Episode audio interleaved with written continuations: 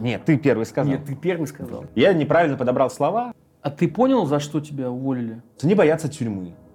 А это армия. Ты считаешь это ошибкой? До 13 лет я жил вообще в военном городке. А доносы пишутся, пишутся активно, как мы знаем. Получается, что они э, стадо баранов? Журналисты начали приходить сотрудники полиции. И я такой, ну, ко мне придут, я не открою. Ты согласен с утверждением, что э, Путин и его сторонники сами стали жертвой пропаганды, которую они, собственно, и создали?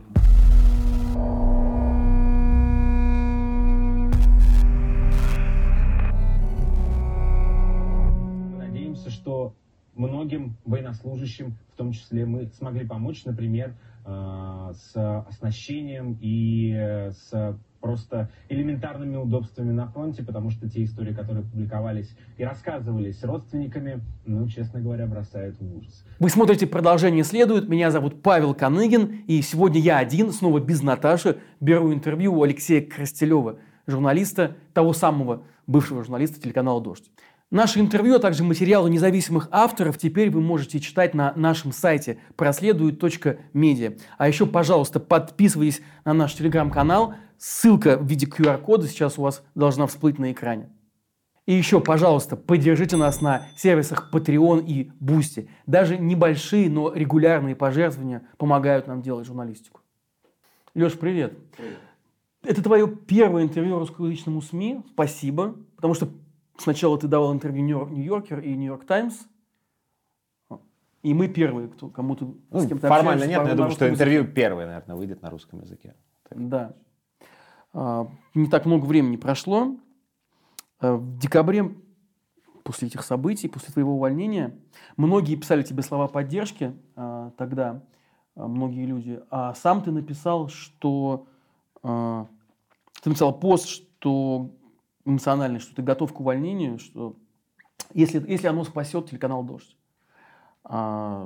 Получилось спасти, как ты считаешь? Я ничего не пытался спасать, как бы, честно говоря. Хотелось бы, чтобы это просто все закончилось. Как бы, вот. Ты считаешь это ошибкой? Я неправильно подобрал слова. А как это все было? Ну, я не знаю, рассказывал ли это. Ну, я тоже это все описано, но расскажу еще раз, что Бывает в прямом эфире, особенно в таком прямом эфире, как на «Дожде». То есть это у нас не гигантская корпорация, где все по минутам расписано, рекламные там, слоты проданы, и ты не имеешь права больше там, за, на 5 секунд больше говорить, чем положено. У нас бывают такие ситуации, когда между закончившимся сюжетом и следующим гостем нужно что-то делать, потому что следующий сюжет либо не готов, либо следующий гость, не знаю, не может подключиться по зуму. И тебе нужно что-то делать. Вот, ну, ты же не скажешь, мы уходим на рекламу, которая будет длиться 3 часа. Не скажешь. У нас нет рекламы. А, и поэтому тебе нужно что-то как бы говорить. И одним из способов, назовем это тянуть время, была как бы реклама этого черного ящика, куда э, родственники, не родственники, присылали истории, связанные в первую очередь с мобилизацией. Это тоже было все рассказано. И, ну, так просто мысли сконструировались в голове, что это прозвучало, и я так понимаю, потому что не только же была публичная реакция, мне в личку писали люди, а, в том числе украинцы, как бы знакомые, э, которые э, там, без э, вот этого публичного, без публичной истерики реально спрашивали с позиции, что нам показалось, что действительно как бы хочешь поддерживать российскую армию, типа помогать чувакам типа с ракетами, ну, с снабжением, да? собственно, что и прозвучало в эфире. Но это не так. И там, логика остального полуторачасового выпуска новостей, она как бы ровно об обратном была. Это ошибка. Наверное, за нее ну, можно получить такое наказание. Ну, ты видел, что после этого писали, конечно же, в, э, в соцсетях, и наверняка, наверняка тебе тебе в личные сообщения, что это была не оговорка, не ошибка, что этот человек так на самом деле думает, потому что, потому что он реально сочувствует российским, российским военным. И создавалось ощущение, что ты ну, не военным, если сочувствуешь, то э, тому, что погибают люди с обеих сторон, мог бы ты проговорить да, именно но, свою ну, позицию? Начнем с банальных вещей. Война это плохо. Война – это гибель людей. И гибель людей со всех сторон. Мне как бы, понимаешь, э, в этом смысле люди, которые в первую очередь попали под мобилизацию, да и кадровые военные, контрактники, которые тоже оказались э, э, незнамо где 24 февраля, э, они, конечно, там, на мой взгляд, могут вызывать чувство сострадания. И можно испытывать сочувствие, как мне кажется. Потому что вот э, мы же просто, там, это не с бухты-барахта появилось. То есть э, мы же много на дожде общались с этими родственниками, самими мобилизованными. И большая часть этих историй как бы заключается в том, что вот есть знаю, мужчина, да, 35 лет, Мобилизация. Ну а что, я, я, не, я бегать не буду. Как мы понимали, как я понимал, во всяком случае, из разговора с э, этими родственниками, мобилизованными, в, редких случаях самими, которые находились на э, под Сватово, да, условно говоря, э, они говорят, что мы думали, нас сейчас обучат, нас, э, там, нам дадут там, две недели, месяц пострелять, нам там, раздадут бронежилеты, каски, и мы будем в Белгородской области сидеть. Но эти люди через, не через две недели, не через месяц оказывались в окопе, без, без ничего, без, ну, со штык-ножом, знаешь, с саперной лопаткой. В этом смысле, как мне кажется, э, люди, отправленные государством на верную смерть, тоже вызывают сочувствие, и их как бы нужно оттуда вытащить помочь им сделать так, чтобы они оказались там в э, но границах они же, Но они же Федерации. сами ехали на войну, они добровольно садились в эти автобусы и отправлялись на войну. Их же ну, за шкирку никто не затаскивал со штык-ножом по кабаку. В целом это выглядело так. Э, во многих случаях, которые мы в том числе освещали. Э, вот есть человек, пришел уточнить сведения в военкомат, через два часа с вещами. Но он приходит с вещами, потому что или, или ты сядешь в тюрьму, И там странно полагать, что у вас там этот человек из какой-то уральской глубинки, из поселка Полевской, Свердловской области, там, прочитал все карточки э, дождя, инструкции, как не ходить в военкомат, медузы, службы поддержки и так далее, всех э, независимых средств массовой информации, и понял, что как будто бы сесть в тюрьму лучше, чем не прийти в военкомат. Наверное, он просто не знал, что если он не придет в военкомат, ему ничего за это не будет. И испугавшись там тюремного срока, он пошел с вещами, а что делать-то? Ну, ну пошел, да, ну там вроде как это, там, ну, обу, вроде обучат, вроде еще денег заплатят. Ну, такая, это дурацкая логика, да, и понятно, что можно к этому относиться, ну, человек дебил, его как будто как безвольное существо посадили в поезд, и он за это время не смог там нажать стоп-кран и сбежать куда-то в лес. Ну, вот так не получается почему-то, к сожалению. Но эти люди, в конце концов, в конечном итоге попадают Э, как ты сказал, в окоп, где убивают уже конкретных людей, ну, начинают э, совершать конкретное преступление против да, своих соседей. Ну, в, моя позиция в том, что когда, если, если и когда человек совершает военное преступление, то пусть этим военным преступлением занимаются международные суды, которые как бы умеют этим всем заниматься, которые умеют выносить приговоры по конкретным военным преступлениям. В моей, моя работа не выносить приговоры по военным преступлениям. Если оно фиксируется, и, кстати, в том злочастном эфире нам э, военные, которые добровольцами шли воевать э, в Украину, рассказывали, как их командир совершал военные преступления, они тоже косвенно как бы тоже могут считаться военными преступниками, да, но они тоже это рассказывали. Сергей Сафонов, полковник элитного российского подразделения, которое после начала войны даже в армии называют парадно-паркетным, то есть не оправдывающим на поле боя статуса элитного подразделения. Напротив, Сафонов, судя по всему, прославился пристрастием к окопной выпив выпивке и желанием пытать людей, причем избивал он якобы и своих. Подробнее Соня Гройсман.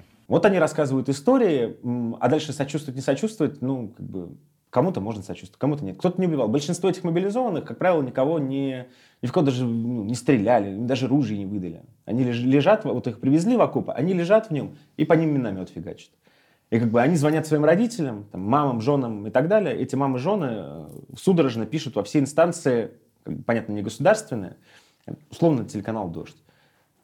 И дальше мы начинаем этим заниматься, и во многих случаях это все приводило к тому, что эти мобилизованные, как бы вот оказавшись в окопе, перепуганные, ничего не понимающие люди, через две недели как бы их отсылали куда-то там на дообучение, какой-то госпиталь, ну, чтобы поменьше было вони от э, них, ну, информационный.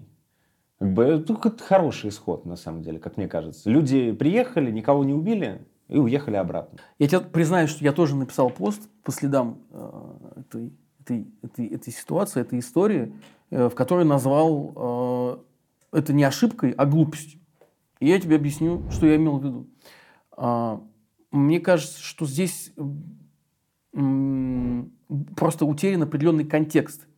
А, и поэтому я хотел бы тебя спросить, как ты отвечаешь на упрек, он даже не мой, а вот да, многие тебе угу. пишут, а, в том числе, наверное, и личные сообщения, что невозможно сочувствовать сейчас той стране, которая совершает преступление, совершает агрессию, и конкретным людям, которые так или иначе соучастники в этом преступлении. А, необходимо сочувствовать украинцам, которые являются жертвами а, в этой, в этой войне. Как ты отвечаешь на этот упрек? Ну, в зависимости от того, кто его выдвигает, конечно. Но, предположим, это упрек там прилетел с неба, да, и у него нет личности. Э, ну, ну, ну, ну вот смотри, ну, ну, ну, давай, ну давай вот как бы максимально, если упростить эту ситуацию, то в этом контексте Россия ведет войну с Украиной, и конкретные люди, конкретные россияне, по разным причинам, кто-то э, от незнания, кто-то от глупости, наивности, а кто-то сознательно, э, кто-то кого-то обманули, является э, участником этого, этой преступной войны. Ну, это моя оценка преступности. Может быть, кто-то считает по-другому. Ну, она преступная, Но он да, в любом случае. Преступление в отношении украинцев. И, и, и ты при этом сочувствуешь э, Преступ... в этой ситуации потенциальным преступником. Но почему? А не жертве. Как ты это объясняешь? Этот упрек я на самом деле слышал прежде всего от россиян, бывших нынешних, кто уехал, кто остался, по, по поводу того, что украинцы мне такого не писали. Вы знаешь, в личных сообщениях, что ты нам, нам, ты нам должен сочувствовать. И не писали это украинцы. Может быть, там где-то в комментариях ноунеймы люди, которые называют себя украинцами, не знаю. Может быть, действительно украинцы. Ну, как бы вот э, из э, верифицированных людей мне писали об этом только россияне. Как бы, и твой вопрос звучит как... Э, правильно, как правильно выбрать некую эмоцию. Но эмоция это такая штука, которую как бы ты не выбираешь. Либо ты ее испытываешь, либо ты ее не испытываешь. Это странная немножко история. Я сочувствую украинцам, конечно. Ну, то есть это, это заведомо, это дано. Как бы, да, это условия э, в любом случае. И, конечно, эта война несправедлива, ужасна и так далее и тому подобное. История каждой жертвы этой войны, э, она сложная, комплексная сама по себе. И, конечно, жертвы этой войны, в том числе, во вторую, может быть, очередь, но неважно, в какую очередь, тут как бы странно выставлять очередности и приоритеты. Россияне тоже ее жертвы, все россияне. Все 150 миллионов человек. Тысяча историй было в Москве. Э, вахтовики, которые в хостелах э, ночуют, их при, привозят, приезжает автобус, пазик. Их туда всех за шкирку, паспорта отобрали, типа, «Ну, все, вы теперь в армии. И через две недели похоронка приходит куда-то там в э, Челябинскую область, что, мол, героем погиб. Ну, они, они сознательно, что ли, шли на эту войну? Ну, получается, что они стадо баранов, которых просто загнали, и они не бей, не ме, и пошли убивать. Ну, я ну, такими категориями не мыслю. Ну, а, ну, как бы... Я просто не знаю, просто, понимаешь, как бы из Тбилиси об этом рассуждать, наверное, легко. Как бы о том, баран то ты или не баран. А Но ты думаешь, что ты изменилось за 9 месяцев, что ты не, не я просто думаю, я просто не знаю, как бы я себя повел в ситуации, когда, когда тебя за шкирку какой-то, ну, наверное, снимать бы начал, не знаю, какие-то права бы начал качать. У меня просто была одна история, когда я понял, что любые твои представления о том, как ты поведешь себя с э, государственным насилием, не имеют ничего общего с реальностью. Э, год, ну, два уже, получается, года назад в апреле, после митинга в поддержку Навального, какой-то был митинг в апреле после э, уже того, как Навального отправили в СИЗО, к журналистам начали приходить сотрудники полиции. И я такой, ну, ко мне придут, я не открою. Хм, попробуйте ко мне прийти. Ну что, я ж я знаю, как это все происходит. Столько историй мы освещали про, про этот полицейский беспредел. В 6 утра они начали в мою там худенькую деревянную дверь съемной квартиры э, стучаться. Первое, что я сделал, открыл дверь. Когда это было? Это было в апреле 21 года. Первое, что я сделал, я дверь открыл. Потому что они стучат ногами, ну там не было никакой, там, там два каких-то ну, толстых э, полицейского, то есть ничего страшного там не было. То есть это не был собор, знаешь, с, угу. с, с тараном, с э, автоматами. Это просто были какие-то менты банальные. Я первое, что я сделал, открыл дверь. И как бы я повел бы себя в ситуации, когда тебе приходит... Ну, окей, у меня опыт с повестками тоже был, да, военно обязанный, у меня нет там военной кафедры, ничего и того, я здоровый как бык, и никогда, в общем, не носил липовые справки в военкомат. Но как бы я просто за там, до 27 лет своей жизни просто не взял повестку ни разу, чтобы меня там не забрали в армию. Но это, ну, это стоило как каких-то, на самом деле, реальных усилий, чтобы не взять эту повестку. А люди, которые, как бы, ну, которые не сталкивались в своей жизни и не смотрели никогда на Ютубе, там, и не читали в «Новой газете», не читали в «Медузе», где-то там еще про полицейское насилие, которые этим не интересовались, которым как бы просто жили, чтобы выплатить кредит на холодильник, да? которые не, не- не в пирамиде потребностей не, не, не лезли куда-то за пределы собственного быта. И вот они не знают, как себя вести в этой ситуации, они боятся тюрьмы.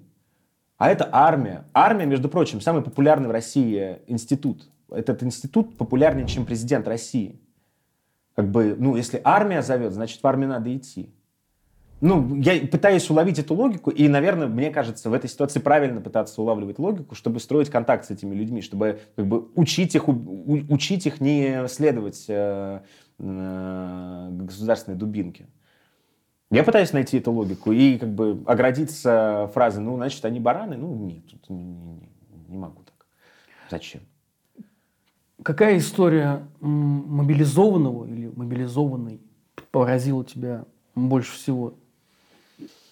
Да так и не вспомнишь, они, к сожалению, все довольно однотипные. А, то есть... Тогда обрисуй эту однотипную историю. Какая? Ну, мужчина, 30-35 лет, то есть молодой, в общем-то, мужик. Э, Пришла повестка, ну, а что, надо идти, наверное. Они даже, наверное, не знали, ну, то есть они что-то видели по телевизору, какая-то там специальная военная операция идет. Они даже не, вообще не понимают, что происходит. То есть это не зрители Первого канала? Косвенные зрители, они смотрят не программу «Время» и не что? «Воскресный вечер», они смотрят Comedy Club на Они смотрят Максима Галкина, там, знаешь, ну, смотрели всегда в это время. Максима Галкина, который шел, просто сейчас что-то другое включилось. То есть, если ты посмотришь воскресное как бы, вещание Первого канала, ну, гигантская какая-то программа ледникового периода, в которой маленький э, выпуск новостей встроен в 6 часов вечера, в котором как бы наши... А ты знаешь, что это специально сделали? Конечно, это, я понимаю, что, это они специально сделано. Завернули пропаганду в, в- По- в то, что смотрят люди. И это уже не, не вчера произошло, и не позавчера, это произошло там 30 лет назад, наверное, когда, ну, 20, наверное, лет назад, когда самые популярные передачи разбивались выпуском новостей с адской пропагандой. А еще же представление у людей, ну вот мобилизовали, ну сейчас, наверное, через месяц затухнет. Что, ну, что затухнет все, ну какая война, ну что? И они уезжают через два дня, они там сидят в поезде сутками, без еды, без воды, без денег, без телефонов. Потом приезжают э, в какой-нибудь там Луганск, там, да, автобусами там, перекладными их там. э, И, через, и там еще через час их на грузовике уже на передовую поса- посадили. И за это время их там жены и матери получили там две смс я в поезде, я в автобусе, я в окопе. Ну хорошо, а когда это случилось, когда это произошло? а, Люди оказались на войне, их родственники в России. Естественно, они волнуются, нервничают. По-твоему, почему не произошло а, подъема вот этой волны протеста матерей, а, там, жен, сестер, женского протеста? Почему этого не случилось? Когда люди уже узнали, что их близкие не то чтобы в опасности, они вот в волоске от смерти, а многие уже, уже там. Во-первых, подкупили Чем? выплатами. Ага. Ну, слушай, как бы мы же понимаем, что первую, те люди, которые избежали мобилизации и даже остались в Москве, ну, то есть, как бы, люди, которые прочитали инструкции, как вести себя, когда тебе стучится военком, Да. Они как бы зарабатывают, скорее всего, больше, чем человек, который не читает независимые средства массовой информации. Ну, по-моему, есть даже исследования, как, бы, как люди интересуются новостями, ново- ново- новостями. И э, чем беднее человек, чем, тем меньше он интересуется, ищет информацию, потому что времени у него меньше на это. И, м, а тут как бы тебе там несколько миллионов выплатят. И зарплата там месячная за 100 тысяч. Да, я не помню, сколько там конкретные выплаты, но даже мобилизованные, они же приравниваются к Порядка до военнослужащим. 200 тысяч. Ну, что-то, что-то в этом духе в месяц, просто как бы зарплата, плюс боевые, плюс командировочные, там это нормально все вытекает. И как бы люди со средней зарплатой, там, не знаю, в,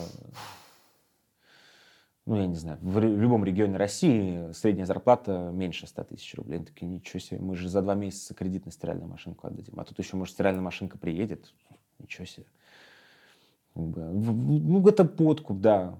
Просто как бы десятилетиями население России э, беднело, ему не давали богатеть, ну, как бы обирали. Вот и пол- получились там послушные достаточно люди, которых можно легко подкупить. Потому что те люди, те матери и дети, которые остались э, в России, у которых мужья уехали в Украину, они же э, как бы, понимают, что они остаются один на один сейчас с кредитами, они остаются один на один с воспитанием ребенка, которого к 1 сентября там нужно собрать. Или ну, новогодний подарок ему купить. Они остаются с больными своими стариками, отцами, отцами матерями. И э, жить-то как-то нужно, да? У тебя есть знакомые, которые отправились на войну? Нет, ты знаешь, э, вот знакомых, там, знаешь, из детства, со школы, насколько я понимаю, нет. Ну, прям, ну, по крайней мере, я об этом не знаю. И, ну, я, наверное, бы узнал бы. Наоборот, много там, друзей детства, с которыми там 10 лет не виделись, там, из регионов. Э, кто-то вот взял просто в одночасье, собрал чемодан, уехал из страны, причем какие-то там экзотические варианты на экзотические работы. То есть, знаешь, это не, условно не журналистская среда и даже mm-hmm. не айтишник, который запаковал чемодан, оставил как бы место работы, ну, у него есть работа в любой точке мира, как бы, нет, там люди вообще бросали все и уезжали. Для меня это было прям сюрпризом ну, и приятным. И все антивоенные позиции придерживаются, что мы, конечно, понимаем, что происходит, и как бы мириться с этим не будем. Причем много достаточно людей. То есть это не один-два человека, это прям реально целые прям срезы разных возрастов. Причем. А знакомые украинцы есть? Или, может быть, появились даже после истории с дождем, э, которые пошли воевать? Э, Нет. Есть у тебя контакт вообще с украинцами, с украинской стороной? Я бы не сказал. То есть это у меня не то, чтобы было там, много друзей с Украины, нет. Я бы не сказал, что у меня вообще там друзья какие-то прям есть. Ну, какие-то есть знакомые.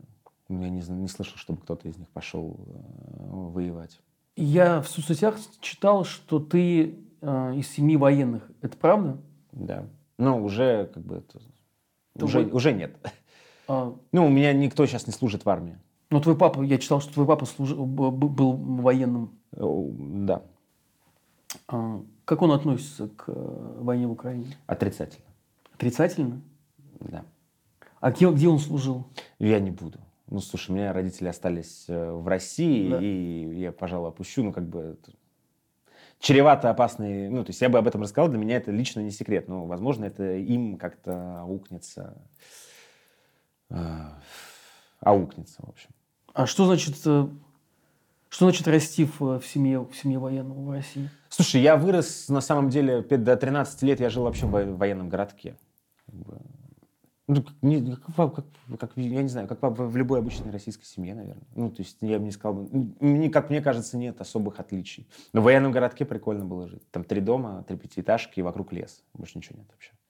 А когда ты пошел работать на, на «Дождь», на как все говорят, и говорили раньше, оппозиционный канал, э, хотя это, конечно, оксюмарон, не бывает такого, э, на независимое телевидение, как отнесся твой отец к этому? Да нормально. Ну, то есть никаких конфликтов в семье у меня не было по этому поводу. Ну, когда говоришь российский военный, сразу же подразумевается, что это представители какого-то системного, да, такого мышления. Ну, я думаю, что по-разному, правда. Ну, то есть, и, мне кажется, что с 24 февраля представление о системности российской армии, они должны полностью разбиться. Ну, Расскажи. Ну, ну, что, ну, Какие сейчас представления? Ну, что э, российская армия, вторая армия мира, это четкий слаженный механизм, который вот ездит на учения в Астрахань, там, или куда там они ездили всюду, всегда, на учения в Восток с китайцами. Такая единая слаженная машина, которая думает, один, ну, что это единый монолитный механизм. Как мы выяснили сейчас, то есть это не я выяснил э, по своим семейным каналам, это просто стало очевидно всем. Что никакой не монолитный механизм, что люди, как бы, которые служат российской армии, преследуют исключительно свои цели. Личного обогащения, если мы говорим о генералах, да, высокопоставленных чиновников, э, чиновниках и высокопоставленных военных. А, а рядовые, условный младший офицерский состав, ну, как бы это довольно бедные люди. То есть э, вообще как бы в российской армии нет больших зарплат, если ты не полковник. От полковника, наверное, уже как бы, нормально можно. Ну, если ты не идешь по карьерной лестнице вверх, ты как бы не заработаешь в российской армии ничего, кроме льгот, которые она предоставляет. Что ты чувствуешь, когда читаешь новости о, о потерях российской армии? Какие у тебя это вызывает эмоции? Будучи из семьи военного. И вот, тут, мне кажется, нет разницы между там, семья военных, не семья военных. Вот что можно почувствовать э, после новости о, там, о Макеевке, да, вот этом ПТУ, в котором там, сколько там, сотен человек российских Ну а что ты россиян. почувствовал? Материться можно у вас? Да, конечно. Это пиздец. Ну, Пиздец. Почему? Ну, потому что во- ну, 200 человек, сколько там, ну, мы не знаем точного числа потерь, но, очевидно, оно больше, чем там, Министерство обороны. Ну, это ад.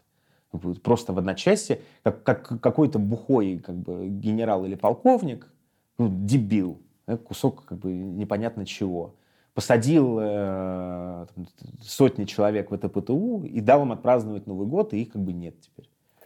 Ну, ну, это просто ад. Это просто говорит о том, что как бы нет государства в России, вообще никакого. А как ты отвечаешь на такие комментарии, когда люди пишут, что ну зато вот эти люди не будут убивать украинцев? Знаешь, мне кажется, что в этом смысле представление в соцсетях о войне в Украине, оно как бы, знаешь, как представление о чемпионате мира по футболу. Я помню просто, не знаю, было ли это в списке твоих вопросов, про твит, да, следовавший после там, моего увольнения, который тоже все очень хорошо распространили. Твит, в котором там то- тоже была неаккуратная фраза.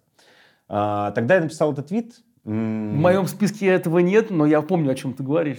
Ну, расскажи. История была в том... Ты написал про Киев, что почему вы э, Да, радуетесь, вот- да? Да, да, да. Почему вы радуетесь и не радуетесь?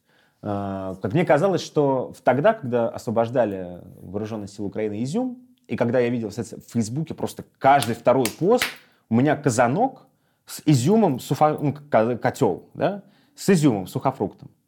Как бы, ш- да, Что плохого в том, Что что, плохого? люди Вот- радуются возвращению изюма под контроль Украины? да, нет. Ам, э, ты знаешь, я это как бы, украинцы могут радоваться, не радоваться, чему а русские угодно. не могут. А, а русские, ну, я не знаю, просто про- россияне, да, Россияне. а, русские. Мне кажется, это просто м, чудовищное людоедство. Как бы радоваться у- убийству. Да. Как бы война, в войне нет ничего хорошего. Да, наверное, если выстраивать логику так, то э, военные успехи Украины приближают конец войне, но любой военный успех Украины сопряжен с жертвами с обеих сторон. Это же не только россияне погибают во время военных успехов э, Украины, но и украинцы погибают, между прочим. Так на войне по-другому, наверное, нельзя. Как бы и постить мемчик, мем, ну вы чё? Можно же изложить свою мысль, как бы сказав, что а я вот, например, порадуюсь, наверное, сегодня взятию Изюма, потому что, как бы это плохо не звучало, наверное, это приблизит конец войны и страдания миллиона людей. Все, вопросов нет. Но когда вы мем постите, ну что это за хрень вообще? Как бы, ну, это, это чудовищно. Ну, Чем вы отличаетесь от Киселева, как бы, да? Чем вы отличаетесь от этих вот людоедов, на которых принято пальцем показывать? Мне кажется, это людоедство по отношению, как бы, а, особенно когда это касается журналистов, да?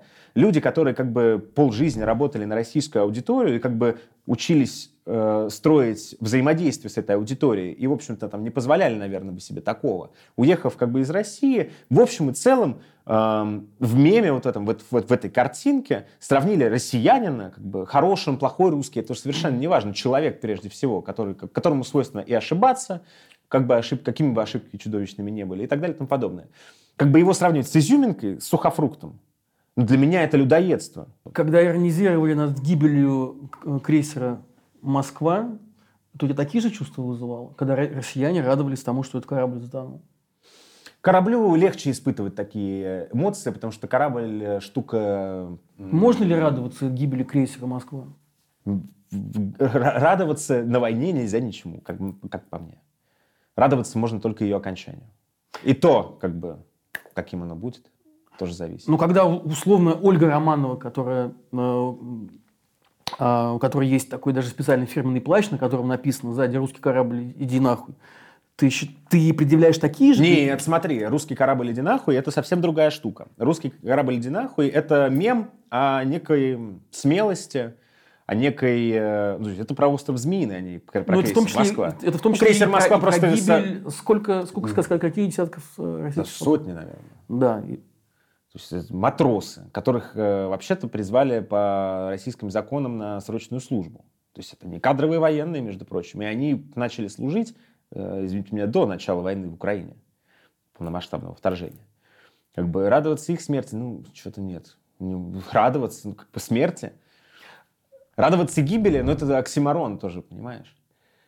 А что плохого в, в, в подходе, что победа Украины приближает конец, в том числе и завершение войны, в том числе для России? и завершение страданий, в том числе и для россиян, и тех самых мобилизованных. Вы знаешь, э, то, чтобы нога не болела, давайте ее отрежем. Вот, вот, э, вот такой же принцип. Что, понимаешь, мне кажется, что это тоже упрощение. Как бы, э, вот возвращаясь к тому, что война все усложняет, это опять упрощение. Что если украинцы победят, и России будет от этого, от этого хорошо. Ну, как бы, честно говоря, я в этом смысле, ну, это странно вообще, как бы такой я не желаю победы России, это тоже подчеркну сейчас отдельно, потому что как бы уже надо подчеркивать очевидные вещи. А, но рассуждать о войне как о спортивном соревновании, ну, как, по мне, как-то тоже не очень. Но оно не, нет, оно не в том смысле спортивное соревнование. Оно... Болеете вы за этих или не за этих, это спортивное соревнование. Согласен ли ты с тем, что война может, может закончиться, э, что единственная возможность для России хоть как-то уцелеть в этой войне, это путем проигрыша или победы Украины? Какой вообще может быть финал, вот, по-твоему? Как я, ты сам себе это Я, честно говоря, вообще не вижу выхода. Ну, то есть его вообще нет. То есть э, э, такие потрясения, они же, мне кажется, заставляют даже как бы на уровне личной какой-то жизни и на уровне общего жизненного подхода начать э, рассуждать следующим как бы образом. Не планировать на горизонты. Да? Ты не можешь строить свой план – как бы жизненный, исходя из того, что каждый как бы, день он несет в себе новую новую катастрофу. Как бы он переворачивает твою жизнь каждый примерно день. Да, вот мы сейчас живем в некой такой реальности, когда ты не знаешь, что будет завтра, и с твоей личной жизнью, и как бы с, с миром в целом, или с Россией в целом. Э, поэтому главный, главная задача – это самосохраниться. И как бы для всех. Вот, типа, сделать так, чтобы вот просто как бы стараться жить и положить и выжить при этом. Как бы это такой немного фаталистский какой-то вот... Э... А зачем этот фатализм? Ну смотри, я просто пытаюсь, пытаюсь эту полемику продолжить, и все-таки настоять на том, чтобы мы ее продолжили, чтобы, чтобы понять. А, все-таки вот есть а, очевидный, самый очевидный способ избежать просто невероятной катастрофы. А, и он заключается в том, что Украина побеждает в этой войне – Россия проигрывает, и затем нужно строить дальше какой-то мир. То есть в ситуации, если Россия выигрывает, а, тогда это совершенно иной сценарий. И совершенно с другими какими-то последствиями для всех. Что плохого в том, чтобы а, желать своей стране э, завершения этой войны путем проигрышев? Что, что тебя останавливает? Я не знаю, ну, а, ну то есть, а, ну, сколько это жизни-то унесет с обеих сторон? Ну, Хорошо, если война как, будет как продолжаться это, дальше, она унесет больше жизни. Она в любом случае продолжится. Она не, ну, то есть, э, а что такое победа Украины? Да, мы тоже как бы этого не... Ну, в целом, даже когда э, украинские войска выйдут на границы 91 -го года, как бы есть гарантия, что война закончится. Возможно, Путин будет сопротивляться до последнего, как бы, да, и угрожать атомной бомбой до конца, до самого конца, до конца всех. Все эти прогнозы, которые строились в ноябре, в декабре, в январе, как бы не сбылись вообще. Как бы, поэтому э, выстраивать довольно простую, а мы сейчас выстраиваем с тобой простые модели как бы, продолжения существования как бы, нас всех. Простая модель Украина побеждает, Путин умирает или уходит, или его убивают, и как бы Россия, демократия, цветочки и радуга. Это простое представление о мире. Ну, без демократии, наверное. Ну, допустим. Без Путина. А дальше как-нибудь разберемся. Дальше как-нибудь разберемся, и тут как бы э, и тут другой ряд как бы политологов, ну не политологов, условного мнения, да, общественного, что а если, а вдруг случится так, что это будет как бы как поражение Германии после Первой мировой войны, потом настоящий Гитлер придет, как бы Путин нам покажется еще цветочками, как бы ну, а давай вот об этом просто. Это же как бы не имеет под собой никаких оснований, никакого смысла на самом деле рассуждать, а вот хорошо ли победа, хорошо ли поражение. Это трагедия, и надо переживать ее как трагедию каждый день.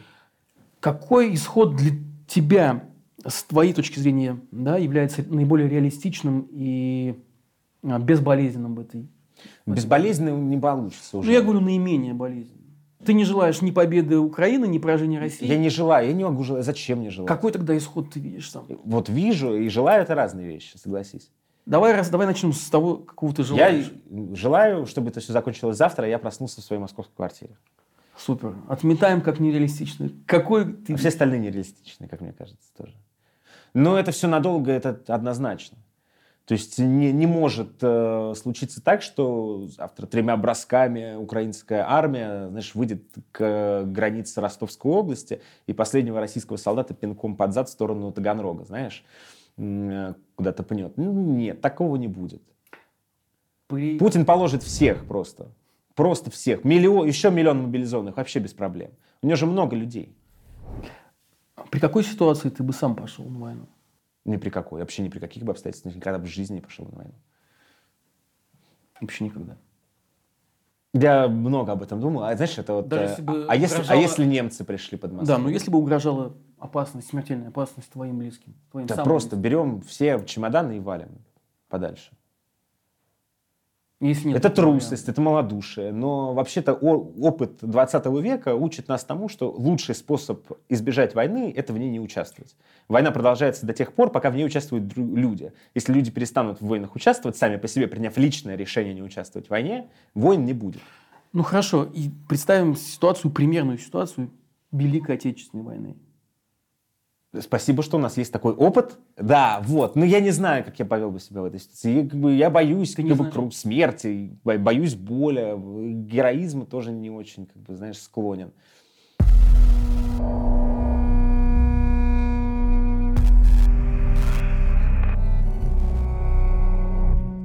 Ты сказал, что ты бы хотел оказаться в Москве. Зачем? Потому что я, Москва мой дом то, что там э, родня, как бы друзья, многие друзья остались. Остались? Ну, кто-то остался, да. Дорогие люди мне. И в целом я люблю Москву, люблю Россию в целом. У меня там по разным, в разных регионах родственники живут. Вот я бы съездил бы туда с удовольствием. Мне нравится город, страна, мне нравится жизнь, там мне нравятся люди, окружающие меня. И как бы мой быт привычный, вот, московский. Как бы это, это странно, конечно, может прозвучать, но мне как бы хочется просто это дом. Ну, я не знаю, как это описать. Э, конкретно, чтобы, знаешь, был список причин, и, все эти причины были бы достойны.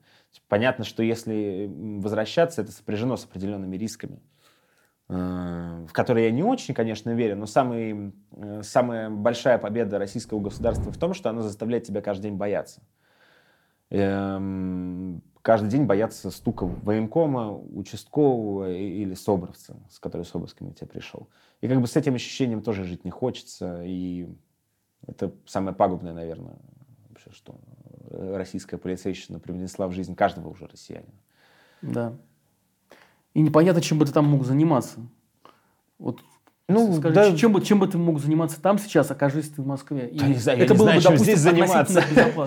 Ну, не, да, слушай, работу всегда можно найти. Ну, то есть это же как бы то есть, если смотря какие задачи себе ставишь, в целом там, заработать на какую-то нормальную жизнь в Москве можно и не работая, знаешь, в независимых средствах массовой информации, можно, не знаю, какие-то пресс-релизы записать для безобидных продавцов шариков, там, я не знаю, что-нибудь такое, как бы, не знаю, ну, что, что-нибудь в этом духе. Почему Просто чтобы покормиться и... Да. Ну, то есть... Как без, бы, цель, а, без, без высокой цели. А, знаешь, высокие цели, вот я поставил себе высокие цели, на дождь вернулся и как-то не вышло с высокими целями. А чем сейчас занимаешься? Последний месяц, в общем, особо ничем. То есть у меня остались какие-то там э, part-time занятость. Угу. Все, и пока я не нашел себе основную работу. Ну, и не искал, честно говоря, особо. Живешь на сбережения? Да, что-то осталось, да, вот, на какие-то сбережения. А какие планы потом? Какие-то предложения есть о работе? Ну, были предложения, да. А, вот я надеюсь, что в ближайшее время что-то сможет э, проявиться, и стабильность какую-то, почву какую-то, знаешь, можно ощутить и какое-то дело, потому что, конечно, месяц сидеть без дела, это мозг в майонез какой-то превращается. Я точно сейчас не собираюсь возвращаться в какую-то кадровую работу, да, вести где-то новости там, или какие-то программы, или брать интервью, как, как условно твоя Почему? передача. Не знаю, не хочется мне. Потому что, во-первых, любое, люб, вот, мое появление в кадре в статусе интервьюируемого, оно как бы понятно и понятно, зачем люди, возможно, кликнут. Во-первых, потому что им нравится твоя передача, а во-вторых, потому что, может быть, интересно, что я расскажу. А когда я буду делать что-то свое в кадре в ближайшее время, люди будут кликать, потому что им интересно. А, это тот чувак, который, из которого висят, с дождем произошел. О, смотри. Ты три года был ведущим э, программы Fake News на, на «Дожде», собственно говоря, помимо того, что ты вел новости. Два-три, где-то вот в этом смысле. Да. Как тебе кажется, а, или по твоему профессиональному опыту, когда, когда произошло э, рождение вот такой гремучей а, российской пропаганды, которая, которая сейчас привела к тому, что мы, мы воюем с Украиной? Когда она заработала на полную мощность? Слушай, сложно сказать, потому что даже если э, ретроспективно смотреть новости или ток-шоу э, первого или второго канала 2015 года, понятно, там уже был радиоактивный пепел, по-моему, э, уже было э, ну, уже были какие-то яркие мемы госпропаганды, но если ты посмотришь сейчас, что говори, как, как и что говорили тогда, ну, в целом-то это еще можно как бы... Это еще выглядит очень-очень-очень прилично. В 2014 году, если не ошибаюсь, или в 2013 выходила программа «Поединок», в которой э, Илья Пономарев мог дебатировать с Владимиром Жириновским. Как бы, да, где сейчас один и второй. А, там, Дмитрий Гудков, Геннадий Гудков, в общем, э, много оппозиционных политиков как бы свободно приходили на шоу к Соловьеву на втором канале. Ну, то есть это солидно, на самом деле, для 2014 года.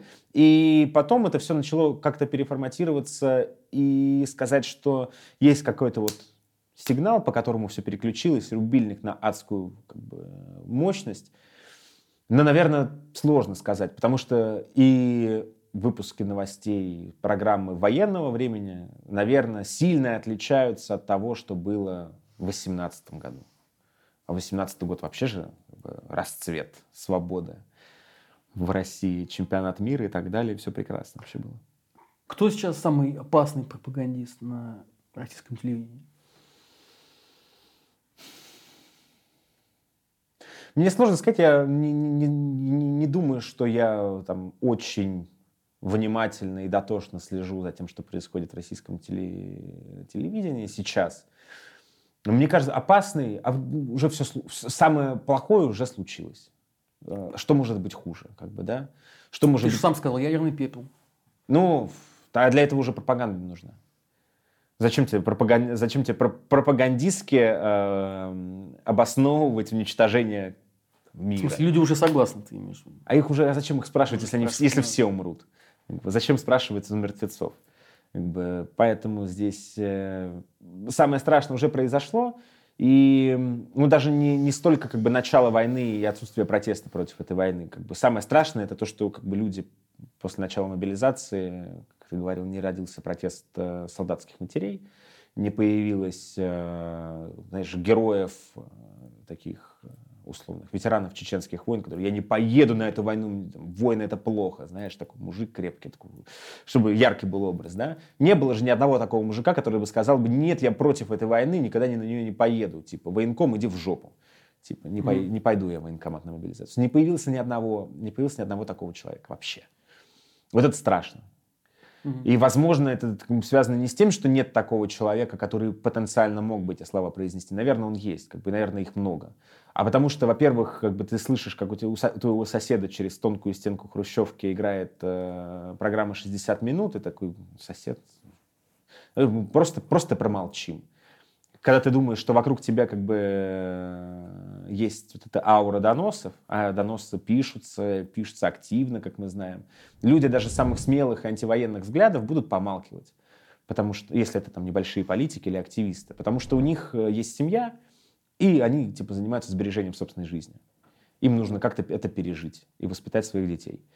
Э, это тоже, это тоже результат работы пропаганды, когда ты боишься высказывать альтернативную точку зрения. Когда у тебя по телевизору альтернативная точка зрения, это точка зрения еще хуже, чем Соловьевская. Да? Вот это вот альтернатива. Э, возможно, вот это тоже один из страшных результатов пропаганды. Маргариту Симонян, можно ли назвать ее генералом, а, генералом информационной войны? И да, сначала скажи, я потом тебя еще помучу. Еще. Не знаю, я думаю, что гени- настоящие генералы информационной войны сидят в администрации президента. Она так, уровня майора скорее, подполковника. Но тем не менее, э, она действующий, действующий участник этой войны. Э, насколько, насколько вот если соотносить да, э, роль военных конкретных исполнителей да, и тех, кто разжигает войну, насколько их вина или ответственность Насколько, насколько она идентична, насколько ее можно сравнивать? Сравнивать, наверное, можно. Но сейчас В той же же степени виновна Симонян в, в гибели людей, в которой виновен, например, Суровикин, а, там, Шойгу, а, другие генералы. Ну, наверное, все-таки...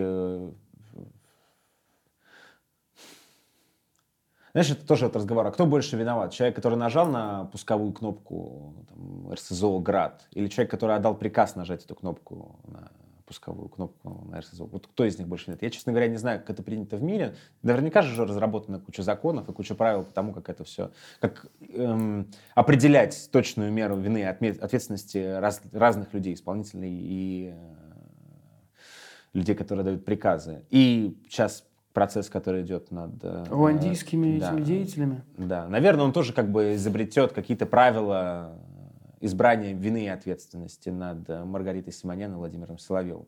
Ну, то, что виновны, да, наверное.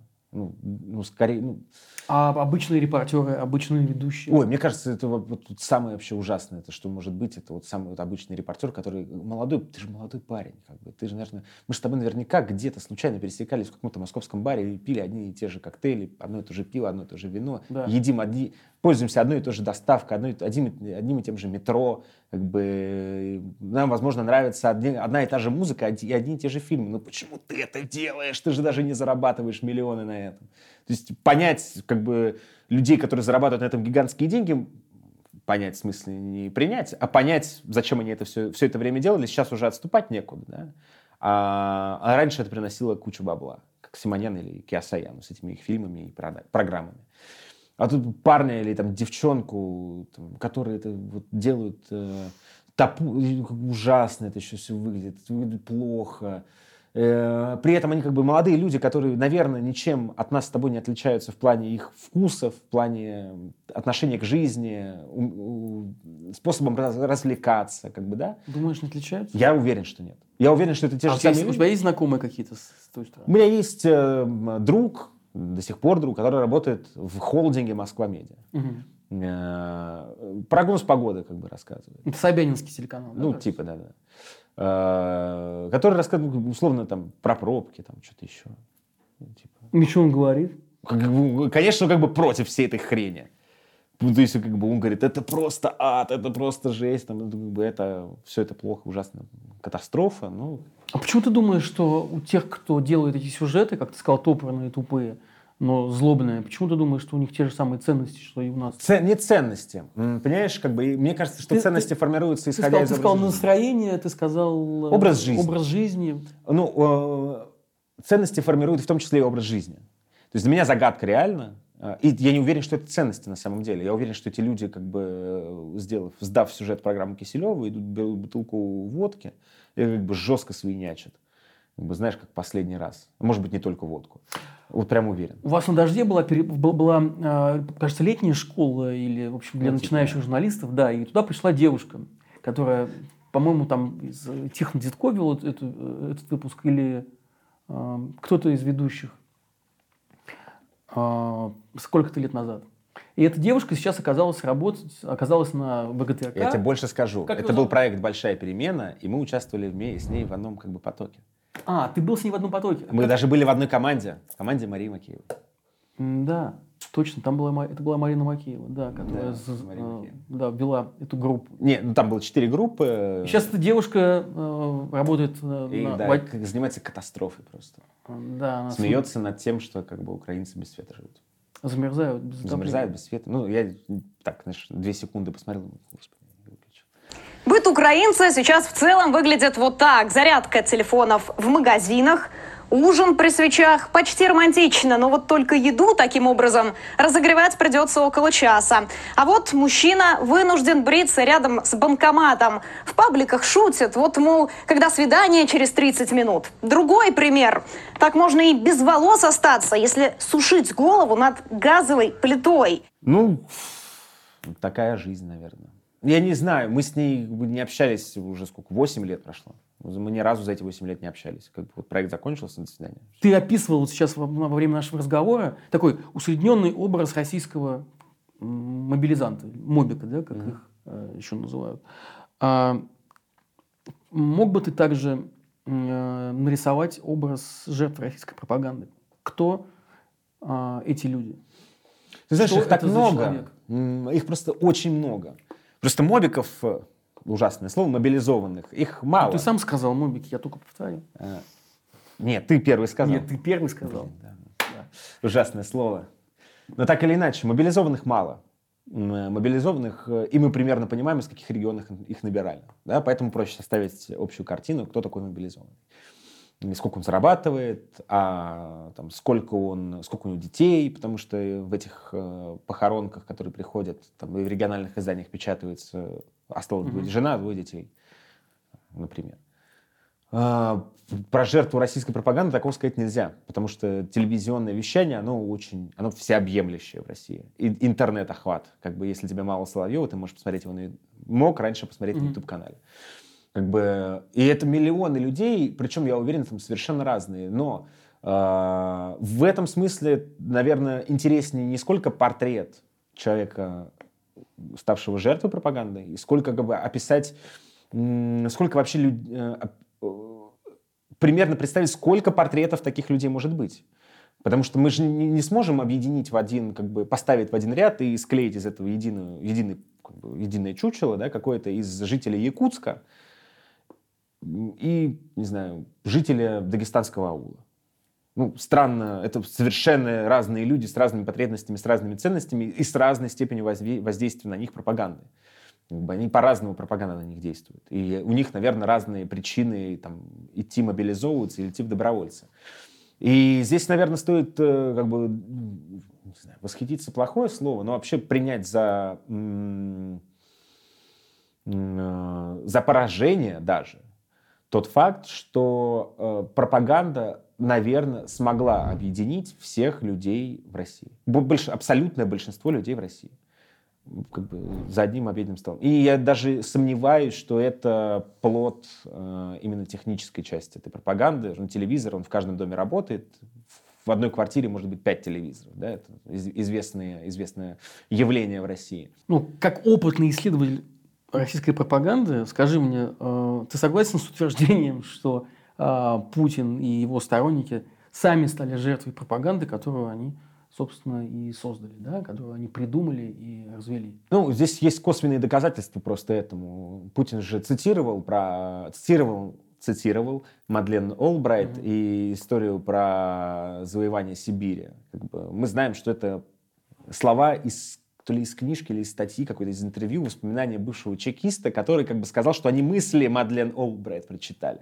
Мгм. То есть, э, то есть и, и- если Путин это цитирует, вряд ли бы, ну, интересно, где он просто это прочитал, как бы, да, кто ему принес эту папочку, папочку, или он сам об этом как бы знал, э, про вот этот вот экстрасенсорный опыт его коллеги бывшего. Конечно, да, они стали жертвой собственной пропаганды. Конечно, они, конечно, пропаганда в том числе делается для, для того, чтобы Путин ее смотрел. Я думаю, что, конечно, он смо- м, как-то Борис Немцов рассказывал, м, что он, э, то ли он был в Кремле, то ли еще что-то, то ли ему кто-то рассказал эту историю, что Путин, как бы, когда начинаются новости с Екатериной Андреевой, включает и говорит, тихо, тихо, тихо. Опять же, как Ди Каприо э, однажды в Голливуде. И смотрит. Все там про Екатерину Андрееву, про него рассказывает. И в этом смысле ну, сложно не стать жертвой собственной пропаганды. А о чем ты думал, когда устраивался на дождь? Когда Ой, я бы лет назад? хотел, я прям хотел, мечтал, типа, О чем? работать на дожде. Аж почему, почему именно на дожде? Так, Что? слушай, ну как это я в году, наверное, в 12 еще как бы там, парня увидел, по триколору показывали, думаю, блин, это прикольная штука. А потом, ну, собственно, это там мои 10-11 класс, как бы, мне кажется, подростки, мальчики особенно, начинают интересоваться общественной жизнью где-то в этом возрасте, как мне кажется. Ну, больше в большинстве своем.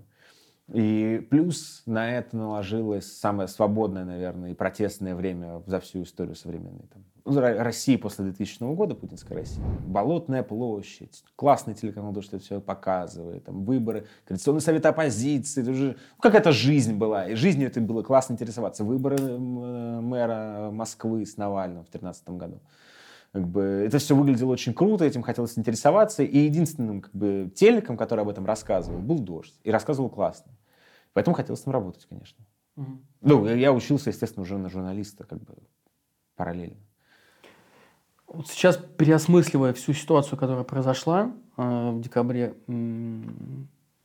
а, как ты к ней относишься сейчас? И как ты относишься к этому длительному периоду на телеканале «Дождь»? А Что ты подразумеваешь под от- относишься? Ну, как бы я бы хотел, Как чтобы ты всего этого не было. Ты бы хотел все вернуть назад? Конечно. Ну, э, слушай, такое... э, ну, потеря, которую понесли все от этой ситуации, выгодоприобретателей нет вообще. Когда Наташа Синдеева сделала это эмоциональное обращение, как, какой был твой первый порыв? Ну, я Наташе как бы благодарен за это, естественно. Это трогательно. И... Ну, я не знаю, просто, мне кажется, просто еще как бы это все заново началось. Как бы. И... Но она предложила тебе вернуться. Нам просто после этого пришлось как бы говорить всем еще, как бы, еще больше неприятных вещей, которые уже как бы до этого были сказаны. Ну, всем же было, наверное, неприятно выступать на эту тему. Что приятного-то? Просто потом еще раз пришлось как бы всем по этому поводу еще раз что-то там сказать и выступить, и сделать это. Сделать каждому из всех, всех и, всем и каждому сделать еще раз неприятно, наверное. Ну, при каких условиях ты бы вернулся на «Дождь»? Ты знаешь, я же увольнялся с «Дождя» год назад, э, в октябре.